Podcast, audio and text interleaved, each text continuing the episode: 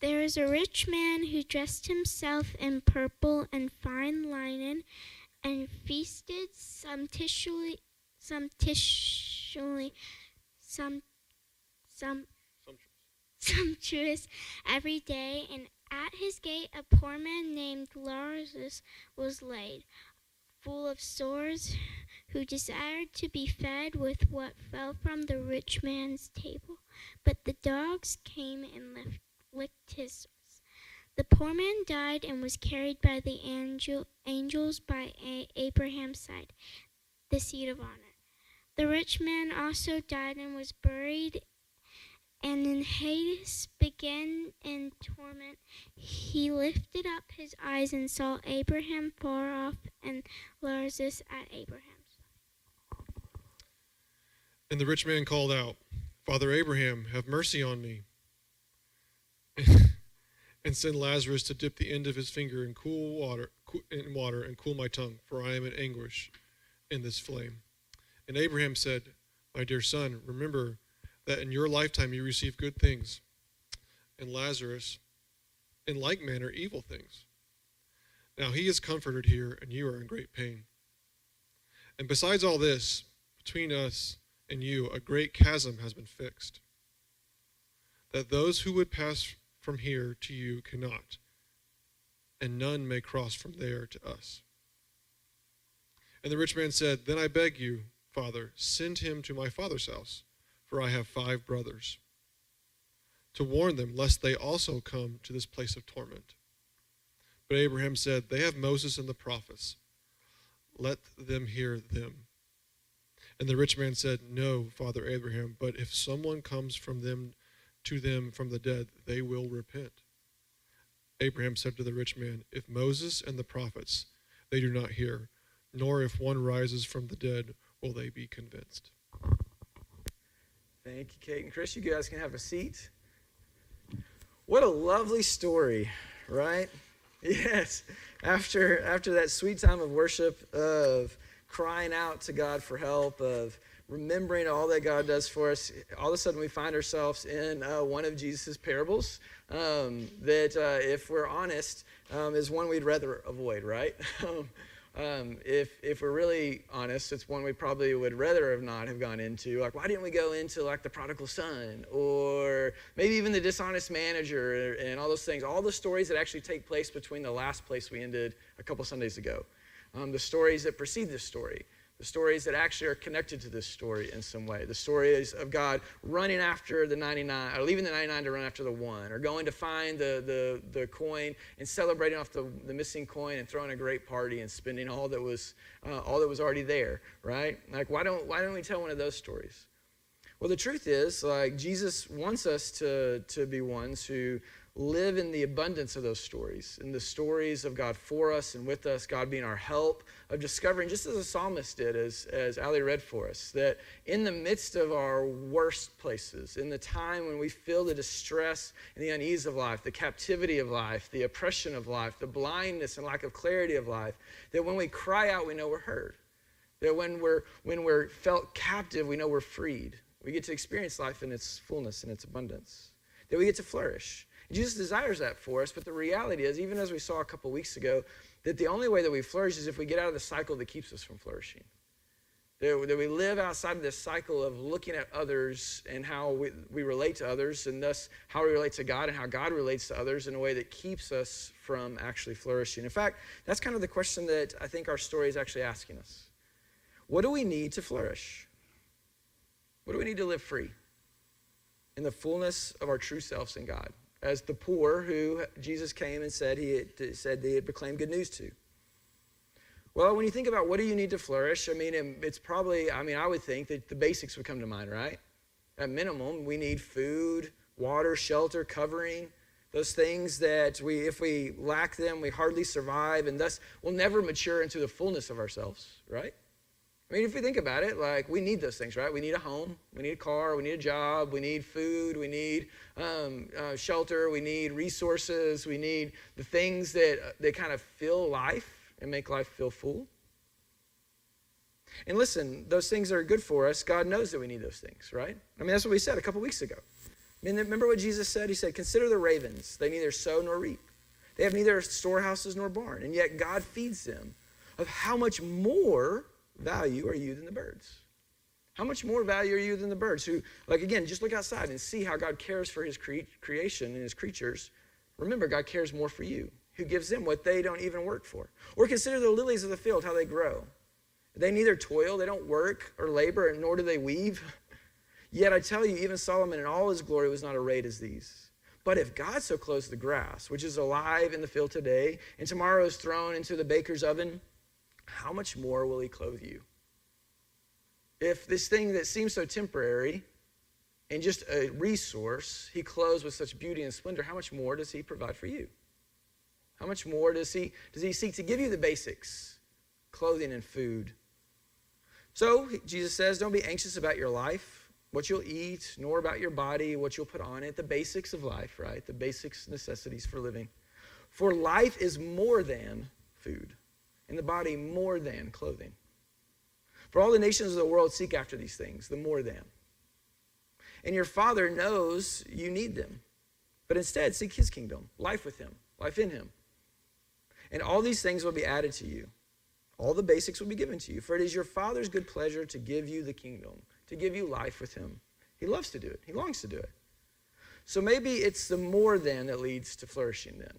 If it's not just the basics, maybe it's the more than basics. That's what Jesus says, right? Like it's like life is more than the basics. And more being the key word.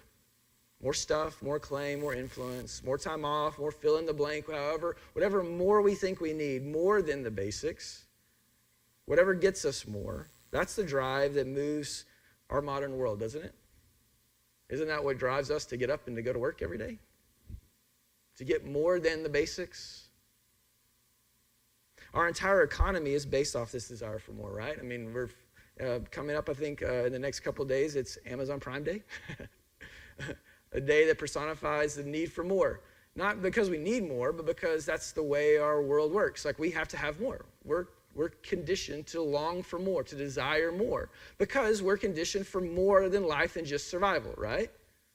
And so we, if, if, the, if the basics just gets the creatures that live outside, that are temporary, then there must be more than the basics for us who are eternal, right? But here's the thing we really do need more. We really do need more than the basics. Again, what did Jesus say when he began his ministry in Luke chapter 4? That he came to proclaim good news to the poor, to those who are in need, those in true need, uh, who truly need something more, to bring them freedom, the pinnacle of more. Right? Because isn't that what we're really after and when we're seeking more? Is to live free, to have the fullest, to live life freely in whatever vision of life we might have.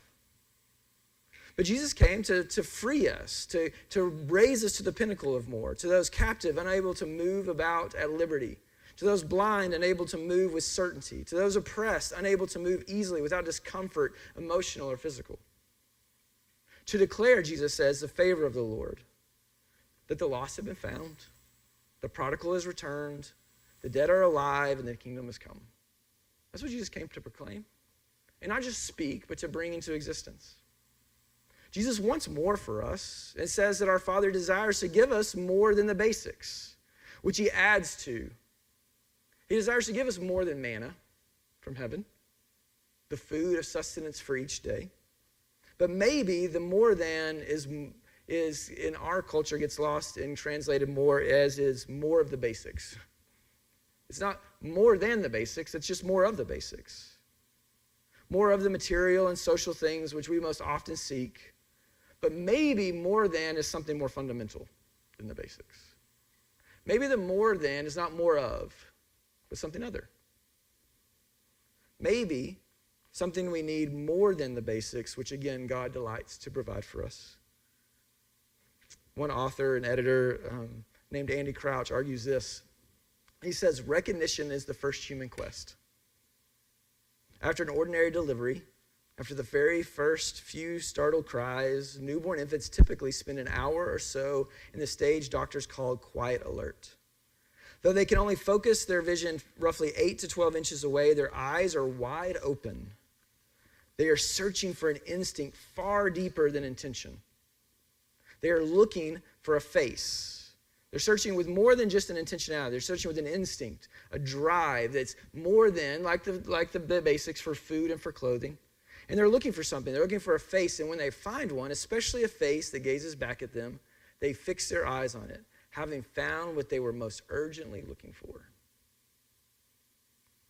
That even scientifically, if we just observe, like this is the way we start life, looking not for food and shelter, the basics. Those things are needed, absolutely. A child needs those things to survive, right? But they first look for recognition from the one who can provide those things. They first look for that connection, that recognition. Recognition, argues Crouch, is the primary task of infancy. Feeding, crying, even sleeping are just the support systems for this most essential work of figuring out who we are, that we're connected to something, that we're known, of where we are, who we're with, by making contact with other people. Seeing them see us, gradually beginning to build our sense of self through their eyes. This is what we all do as humans. Infants hope without yet knowing what hope is, that they are being born into a world where someone is looking for them. They hope that they're being born into a world where someone is looking for them. Where they're not on their own, they're not left to fend for the basics, but they're known, they're seen, they're recognized. They're a part of something and will grow into something. A world where they will be recognized, known, loved, a world where they will, will have a glorious part to play.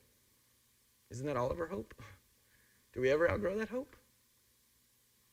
When children are deprived of this kind of recognition and mutual attention for months or years, they may possibly survive, but Crouch argues they never thrive.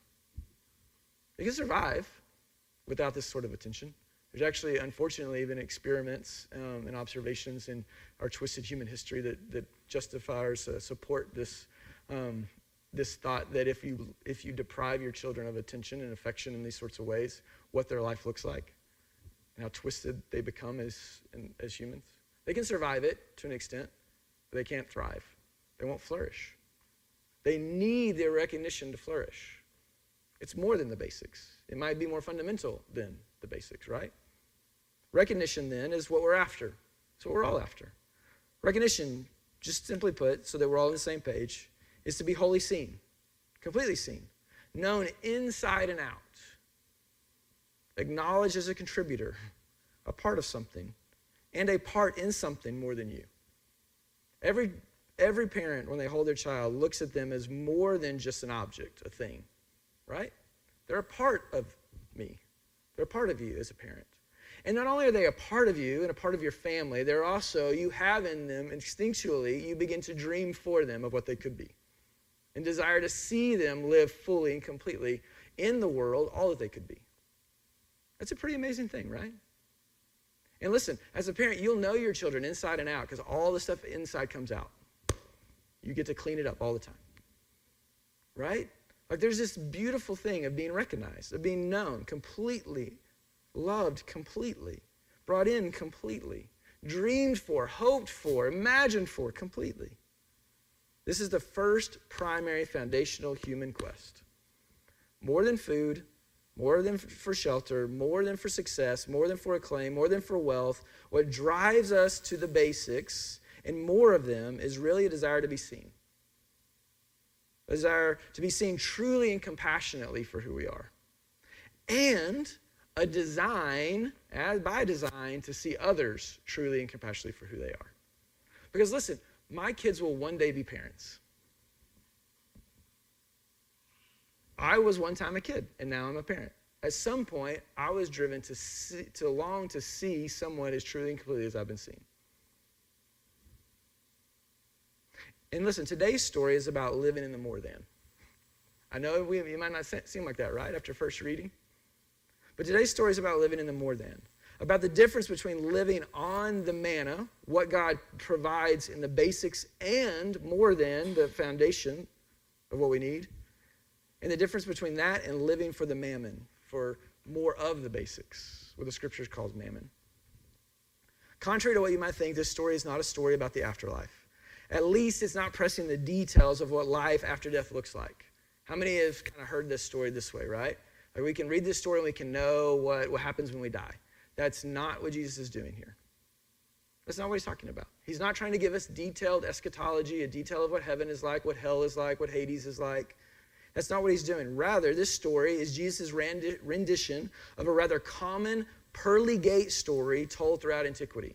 This kind of story is told over and over again in almost every culture throughout human history where there is somebody, like maybe in, in present day, if you Googled it right now, like Googled like Pearly Gate story, the first thing that pops up, I, like at least for me the other day when I did it, was like some sort of story where um, uh, I'm not I'm, I'm not super political, so I don't know who everybody is, but some really ultra conservative like um, um, uh, senator was standing before St. Peter um, at the at the gates of heaven and like having this dialogue. And the, whoever wrote this story, this their rendition of this pearly gate story was like trying to talk about all the things that this person did in their life and how that contradicts the way of like heaven and who gets in and who gets out and all that kind of stuff. Like that's the this kind of story is.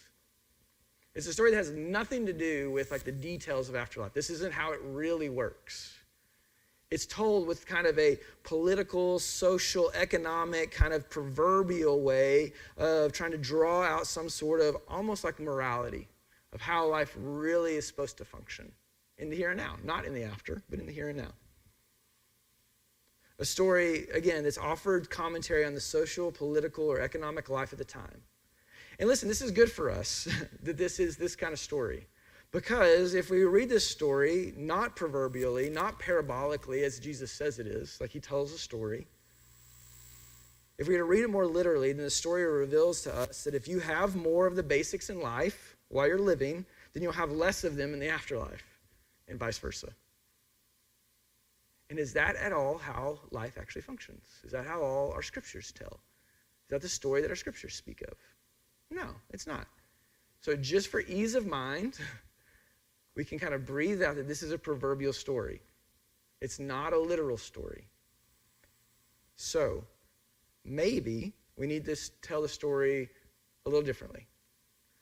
Not differently in the sense of changing what happens in the story, but tell the story in the way like a, a Palestinian or a Hebrew would have heard the story. See, the, the, the only drawback of our, of our Hebrew scriptures and the, the fact they're written in Greek, they're written in first century, is that the way writing was done back there was elaboration was left to the hearer. They just kind of give us the basic details, and that we're supposed to kind of fill in a lot of the, the, the details of the story. And that's part of their beauty, right? That's part of what makes them amazing and what makes them living over generation after generation, century after century, is these kind of stories allow us the opportunity to enter into them. And so, what I want us to do today is I want to retell the story with a little more elaboration to elaborate again what is not new information, but what the first hearers would have assumed based on some cultural things. And just as ones who I think if we were to simply meditate on the scriptures in prayer for any sort of season, we'd come to the same sort of visual conclusions, right? So I'm going to ask you to, to maybe speed up what is the normal course of the, the action that our scriptures tell us to do, which is meditate. So, for a few minutes, we're going to meditate on these scriptures, but we're going to do so with kind of an elaborative restructuring of the story, retelling of the story that helps us get into the story at a little quicker pace. And to hear, again, that this is a story about the more than rather than the more of. So, do this with me really quickly. Just take a deep breath.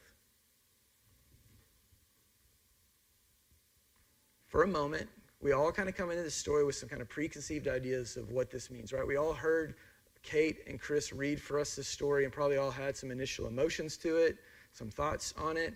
And so, just for a minute, I'm not asking you to dismiss those completely, just kind of set them to the side.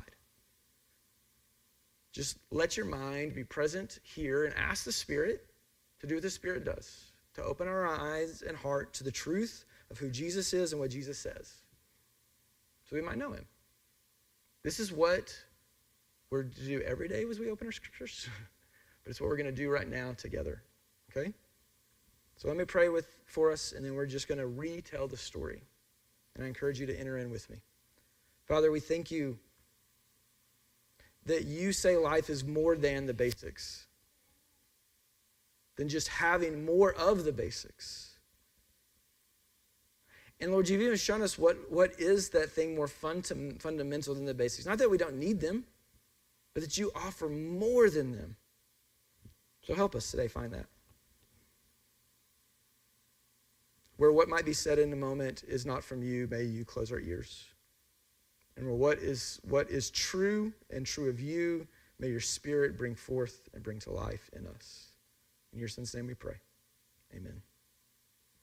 Okay, so if you want, you can open your scriptures to Luke 16. You can follow along. Again, I'm going to add in, but you can kind of follow the structure of the story. It starts in verse 19 and goes through 31. But here's the story told with a little more, um, a little more flavor.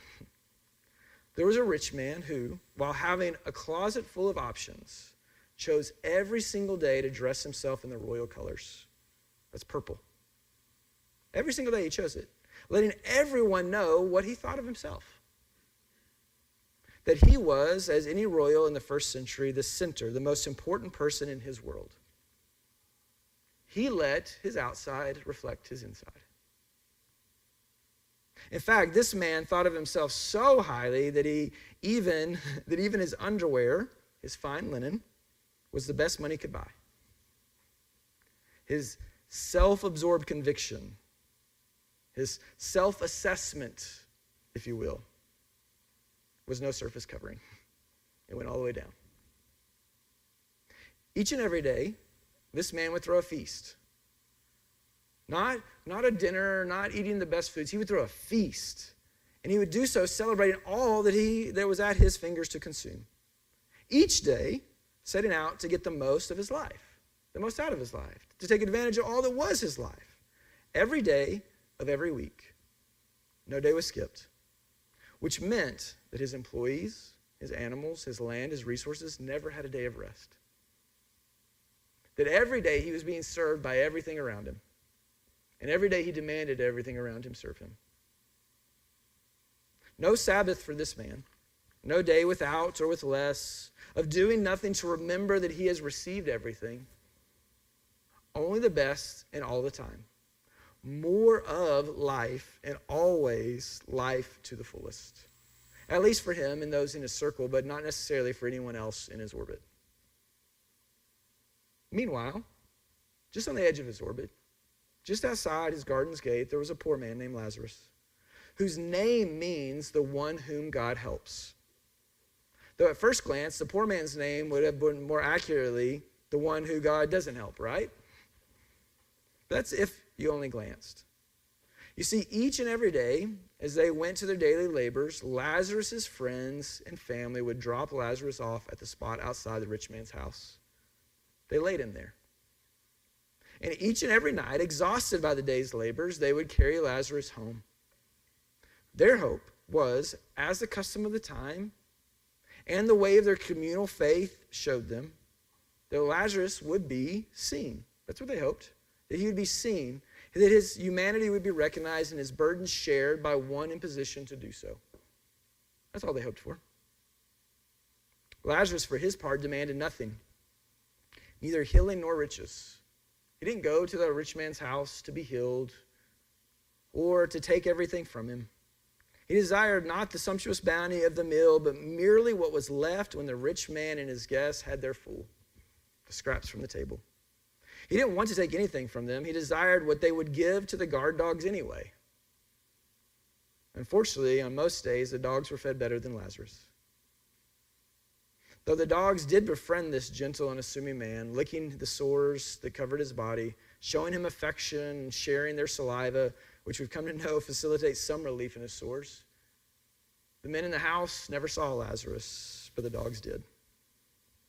One day, Lazarus died. He and his community were too poor to provide a funeral, unable to provide the basics that their communal faith required for his soul's eternal journey. Nevertheless, God sent angels to carry Lazarus to a lavish banquet, the feast of all feasts. What he was always on the outside of, now he was in the middle of. As his friends did on earth, God did for him now. Except for this time, Lazarus, a man by all human examination, always on the outside of the party, always overlooked, lay just on the other side of the divider from abundance, one who we would all pity, found himself at the seat of honor, distinguished for all to see and next to the father of his faith and people, none other than Abraham himself. Not only was this a feast, this was the feast. And he found himself in the seat at the feast. As is the nature of things, death did not discriminate, and the rich man's life also ended. Unlike Lazarus, he had the means for a grand funeral. All the rites of the dead were observed to ensure his eternal future would be as lavish as his life in the present. However, unlike Lazarus, the rich man found himself in a very different place. The party host and the center participant was now on the outside, on the far side of the divider, and experiencing something similar to the pains and torment, physically and emotionally and mentally, that Lazarus endured during his life. The man who lived off of more of the basics, the more of from everyone else, now in need of more than what he could have, what he could provide. Looking up from this place, the rich man saw the banquet going on without him, just as Lazarus did most days. And he saw who was throwing it, none other than his forefather Abraham. For this rich man was not just any rich man, he was a man of the Jews. He was a Hebrew of Hebrews. He knew his family heritage. And not only did he see Abraham, but he also recognized Abraham's honored guest, the man who daily laid outside of his gates. Now, it'd be safe to assume, being perhaps for the first time in such a position of need, the need of more than this rich man would have, that he would have a different perspective than the one he enjoyed on earth, right? Wouldn't we assume that? Don't we assume that as the story goes? That having this such explicit and direct con- confliction of what he expected and what he received. Seeing the, the complete and utter reversal, literally the reversal of their two places. We would assume that the rich man would have a different perspective than the one he enjoyed on earth. I mean, wouldn't we, any of us in a position of distress, in a place where we don't didn't expect to be in need of compassion and aid, wouldn't we re-examine our attitudes and assumptions? Listen, as the story is told, that's what everybody would assume, right? That's how the story's told. That's why the story's told. That's why the pearly gate stories are told. To re examine and reassume our expectations and assumptions. And the rich man's first words from Hades make us think he did. He calls out, Father, Abraham, have mercy on me. Like Lazarus, he finds himself at the gate of the one who can help. Like Lazarus, he is poor, crouched in a beggarly position, and imploring the words of beggars of his day, Have mercy on me. But unfortunately for this man, he kept talking. And his relationship with Lazarus revealed what truly kept them apart. The rich man cried out, Father Abraham, have mercy on me. He begged. He put himself in a place of begging. He recognized he needed. But then he says, and send Lazarus. So he did see the man outside of his gate all those years. And he didn't just see him, he knew his name.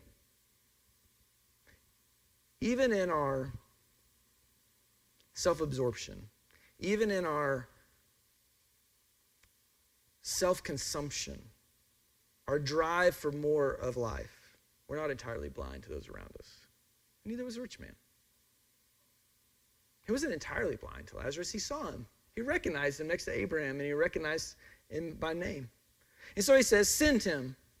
In fact, he demands, he says, Send him, Abraham, for your honored guest Send him down to the end of the table to dip his finger in water and cool my tongue, to serve me, for I am in anguish. Like Lazarus, this man was suffering and needed another to help bring relief from his suffering. Not to cure him, but to share his burden.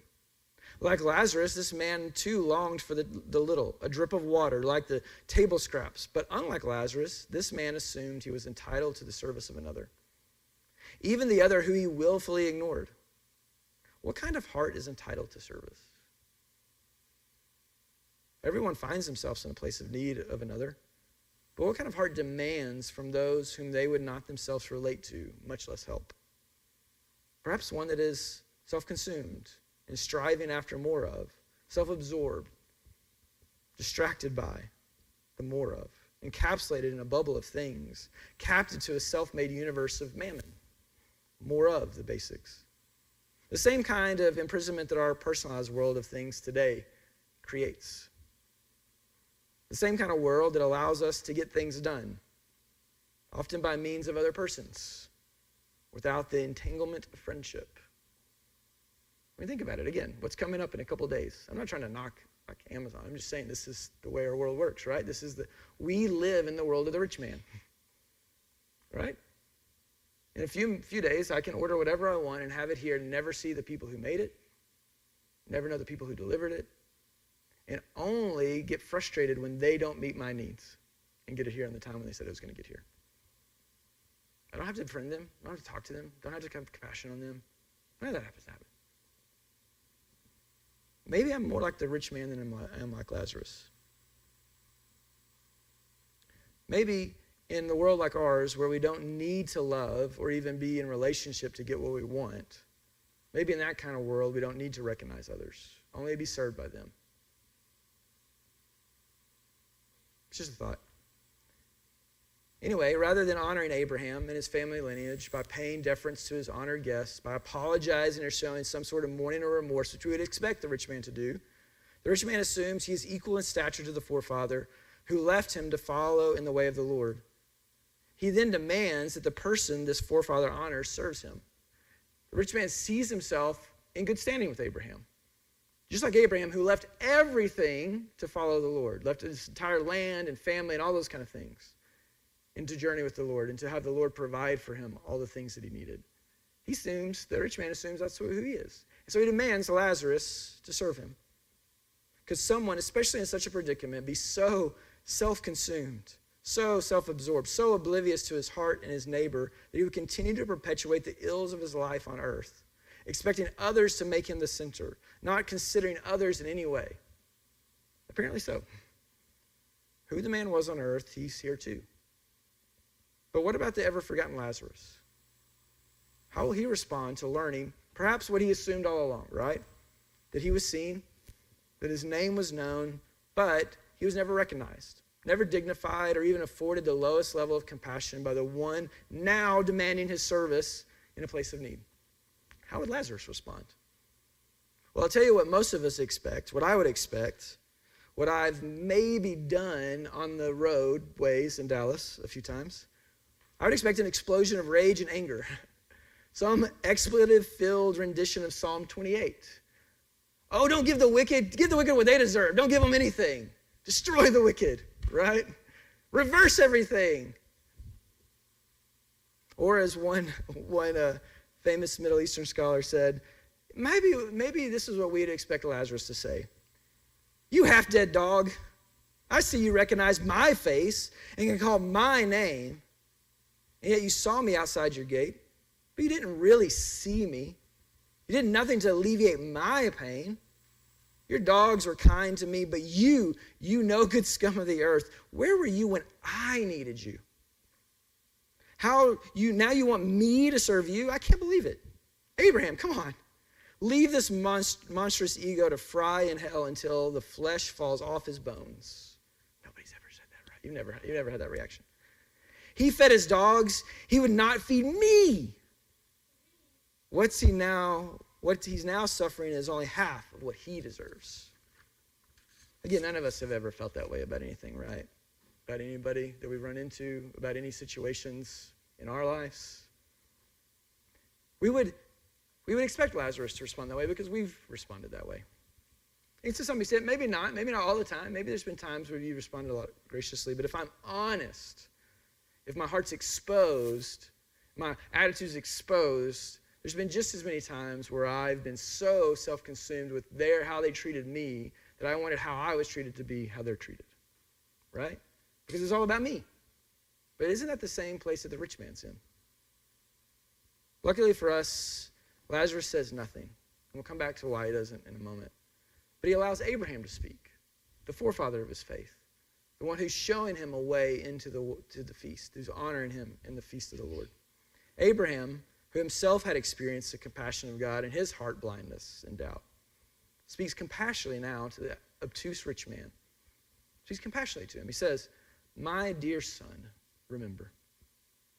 He doesn't deny his heritage and lineage of the rich man. He doesn't call him a scum. He doesn't squash him and try to push him and try to say, Look at you, you filthy person. Like, how could you have done this? You wasted your life. He says, My dear son, remember. Ever so gently, ever so directly, Abraham invites the rich man to purposefully, intentionally call to mind, to examine, to remember. That's what remember means in the scriptures. Not just to recall a thing and a fact, but to examine, to examine his life and his circumstances. with regard to what he had received, the rich man, and what he had failed to share, to offer to the one he overlooked but now demands service from. Remember, says Abraham. Examine, says Abraham. You received, not earned or deserved or manifested good things, which you wholeheartedly consumed. And now you are in anguish outside. Now, the more of has led to anguish now. You wanted more of, and you got more of. And now you're in anguish. Likewise, Lazarus received, didn't earn or deserve or manifested bad things, evil things, in anguish outside of your house. In other words, he's saying Lazarus received evil things from you. You thought you were just ignoring him, but really what you were doing was causing him torment. Withholding your sight from him caused him pain. He didn't deserve that. Just as you didn't deserve the good things, he didn't deserve the evil things. But now, listen to what Abraham says Lazarus is comforted. He's not healed, he's not well fed, though both we presume to be true, right? But the scriptures say he's comforted. He's recognized. He's seen. He's held. He's dignified. He's honored. He's loved. He's not healed. He's not fed. That's what we assume, right? Those, are, those things are added to him being recognized. He receives the more than.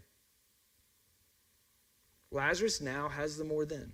He's comforted, recognized. Lazarus took on what you shared and failed to share, says Abraham to the rich man, and now shares in what he has always been his the recognition of the Father. He now gets to experience it in full, in whole, in completeness. Talk about a wake up call, right? The forefather of your lineage and faith, speaking truth compassionately but directly, not mincing words or skirting the issue, a true revelation of heart and action. And the story could end there, right? The in life now moral prominent. How you share your gifts with others, use them in consideration of others, how you recognize and see others shapes your forever life and impacts the way others experience life too. There's a truth to that. But then, as is the case for most of us, we walk away with a judgmental attitude, always looking at those who have, either with envy or resentment, as enemies or entitled to their service, especially when we are in need, right? If that was the case, if that was the point of it, the only point of it, then we walk away and we'd be angry at everybody who has when we don't have. Or worse, we reduce life in the kingdom to giving what we have in hopes of getting more someday down the road. We either get frustrated with people who don't meet our needs, or we try to meet everybody's needs and hope that we get more at the end and it weighs out at the end. Right? But I'm sure none of us have fallen into that trap. But fortunately for us, now Abraham is the one who keeps talking. And he reveals another heart. Really the heart of the story. Abraham says, and besides, besides that, besides the examination, besides the, the need to examine your own heart and relations and what it reveals and what it calls you to, to a place of mourning and repentance, a place of needing to receive what is more than and not just more of. You want more of still. You just want a little bit, right? You just want the drop of water. But what you need is more than life, more than the basics. You need the recognition. And the examination would help him see that, would help him come into that place. But here's what Abraham says more than the examine, besides the examine, between us and you is a great chasm. Besides this difference of the way you see life and the way you live life, there's actually this great distance that's fixed. Heaven and hell are not just a degree of difference, but wholly and utterly different. A difference that those who want to pass from there to you cannot take. And none may cross from there to us. And we just read that and we're like, okay, great, there's a big, a big gap and nobody can get there. Abraham's just making comment on the situation. But if you think about it, we can it makes sense that the rich man wants to take the journey, that he wants to cross from there to us, right? If we were in hell in Hades, we would want to get out, right? Makes total sense. But who in the world would want to pass from heaven to hell? Because that's why Abraham starts, right? He doesn't just say, listen, you over there can't get over here, but he says, the ones from here can't come over there to you. Who wants to come from, from heaven to hell? Who? Well, there's only one other person on stage.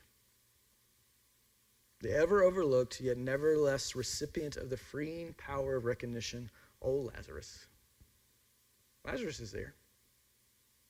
He's standing right next to Abraham. He's hearing what is being said.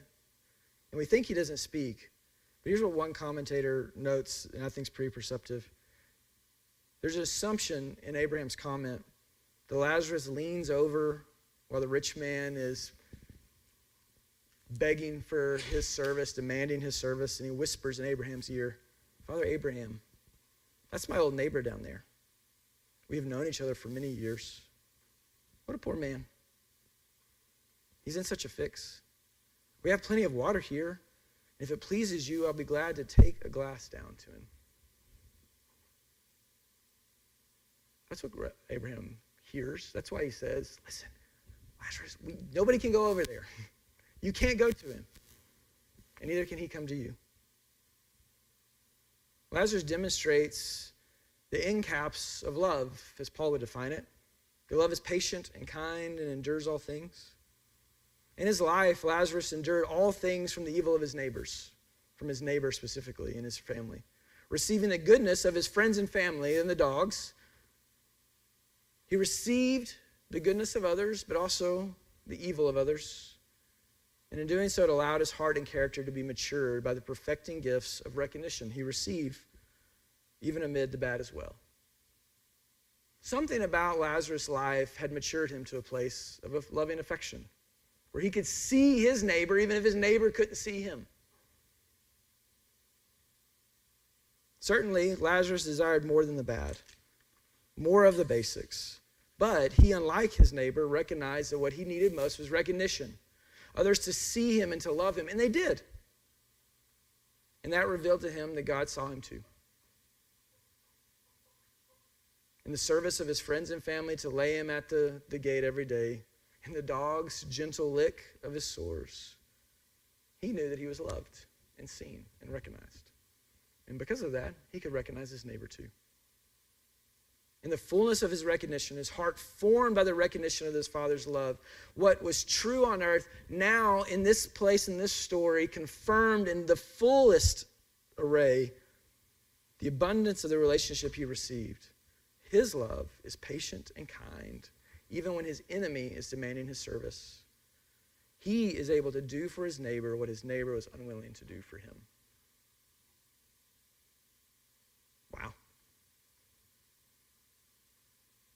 How could your heart not be softened? How could a self absorbed, self consuming bubble not burst? Compassionately but directly exposed, and then compassionately and selflessly sacrificed for? Who would not crumble in humility, stop demanding, mourn, and repent? Let go of the desire for more of and receive the more than. Well, unfortunately, the self consumed entanglement, which more of the basics proves to be a pretty hard stone to break. Heart blindness challenging to correct. Rather than mourning because he sees himself and the love of his neighbor clearly, the rich man disobeys Abraham. He refuses to examine, he doesn't remember, and he changes the subject. He doesn't receive the invitation to remember, to examine. He changes the subject. And he does so, and he appears to move outside of himself, right? It appears that his concern now is for his family. But his heart remains the same. He demands that Lazarus, who is also his family, by the way, because he's at the seat of Abraham, right? He demands that Lazarus, a child of Abraham, go to his earthly family, family who ignored to Lazarus and their consumption of more of. He demands that Lazarus be sent to his five brothers so that they avoid his, his predicament. It seems altruistic. Lazarus is still, though, only one to be used for the rich man's purpose no more of a human than any other servant whose purpose, worth, identity is to meet his needs. You know, you see it? Because he failed to examine, he still sees Lazarus not as human. He doesn't recognize Lazarus, even though rec- Re- Lazarus recognizes him. because he failed to examine. But listen, Abraham won't let Lazarus be a lackey, used but not honored, to personalize into a means to what others desire. So he tells the man the simple truth Your siblings had the same thing Lazarus had. They had Moses and the prophets, they had the entire story of Scripture and life with God and how God's pursued and how God's in abundance given his manna, his basics, and more than the basics, the recognition. They have that. Let them hear. Now we just hear and we say, oh, let somebody read the scriptures and they listen. Hear in, in both the Greek and in the Hebrew means to listen and obey in community with others. It's the Shema. It's the first words of the everyday prayer of the Jewish people. The ones, if the rich man had recited every day, would keep him from actually taking advantage of all of his servants and people and resources keep him in his self absorbed, self consumed world. If he had just recited every day, he couldn't look at other people and see them as simply servants for his good. If he really heard them, listened and obeyed. But listen, if they listen and obey in community with others, if they pray the prayer of the Shema, if they if they in, find themselves in a community of faith that reminds them and helps them to remember all that God has done, helps them be examined in relation to all that God is, then they'll be fine. But the rich man, I'm sure, flustered in a variety of ways, right? Not used to not getting his way. He goes from begging Abraham, begging God, the God representative, for his good, and begins to rebuke the God representative. He says, Abraham, knowing full well what his family's self consumption keeps them from the, from the rhythms of remembering, of listening to the word, and being seen by God, and most certainly recognizing their neighbors. He knows that. The, the rich man knows that. And so he rebukes Abraham. He says, No. We just hear that as a no, but it's a rebuke. He goes from being in a place of begging God to a place demanding from God. God's representative, right? The one who speaks for God. And he says to the, um, the rich man says, They won't hear. But if someone Who's the someone? Lazarus. He's there, right? I.e., Lazarus returns from the dead. If they can witness that kind of miracle, they will repent. They will turn from their self consumed blindness, their self absorbed blindness via the more of, and see what they've been given and how to share it with others, for others. He's like, listen, like, they're not gonna, they're not gonna listen and obey to the words of Scripture, the testimony of Scripture. They're not gonna they're not to find themselves as a part of a community that's actually helping them remember, to be examined, their, their, their thoughts and minds and hearts and actions of how they relate to God and others. They're not going to do that. But if you could just show up in a miraculous way, if you could send Lazarus back alive, then that will wake them up. Surely they'll be able to see and repent. Unfortunately, miracles are lo- much less transformative than recognizing the person next to you recognizing their personness, sharing their burden as you speak to them, touch them, call them by name into your world. Do you remember God in them and God in you and God with you both? I mean, still, the rich man wants the quick solution, the service, right? He demands Lazarus be his servant, drop the water. Demands Lazarus be his messenger, go and tell. Demands Lazarus now be the means by which they get to skip all the difficult stuff of actually having to trust God, to remember God, to be examined by God, and to know the more than life. And just get to the end.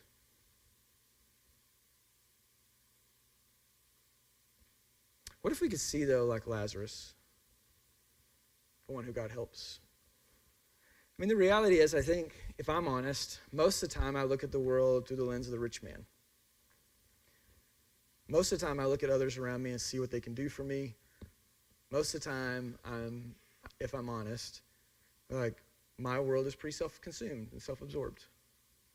But what if we could see the world like Lazarus? Ones who God has helped. Remember, that's what his name meant. Not God helps at the end, like at the very end, but like throughout his life, God helped him. Throughout his life even in the midst most difficult times? What if we could see how we're seen? in all the little and extraordinary and everyday ways, even amid, maybe especially in the difficulties of life. Would we be willing to see others too? Even those who make life worse for us? Not to mention all those that we use to serve us. To see their need and step across the gap to serve and to share what we have, even if they wouldn't do the same for us.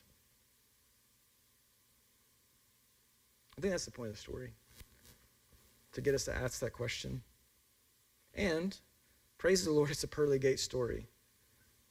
That unlike the story, the way the story ends, there still is time. We're not in the place of the rich man, not, not fully and forever yet, anyway.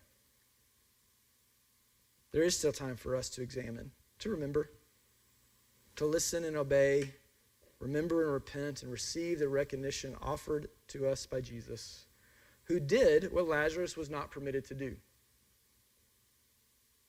who his, condescended himself, who went from heaven to earth and beyond, who saw us in our need and provided us with more than life. Will you pray with me?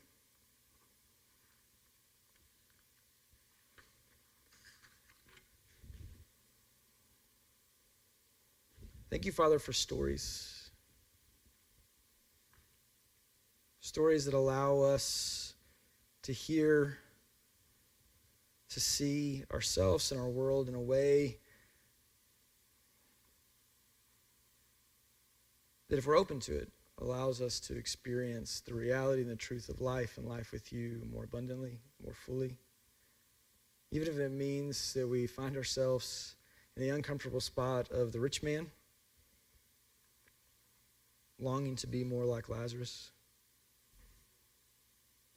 Or, if we're honest, really preferring that there's somewhere in between where we don't have to be the beggars outside all the time.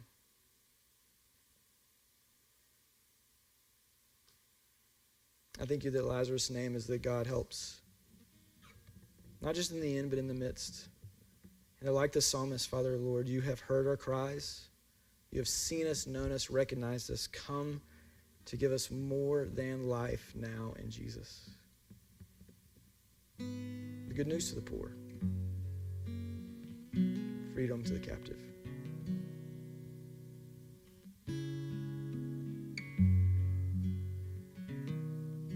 All this we pray in Jesus' name.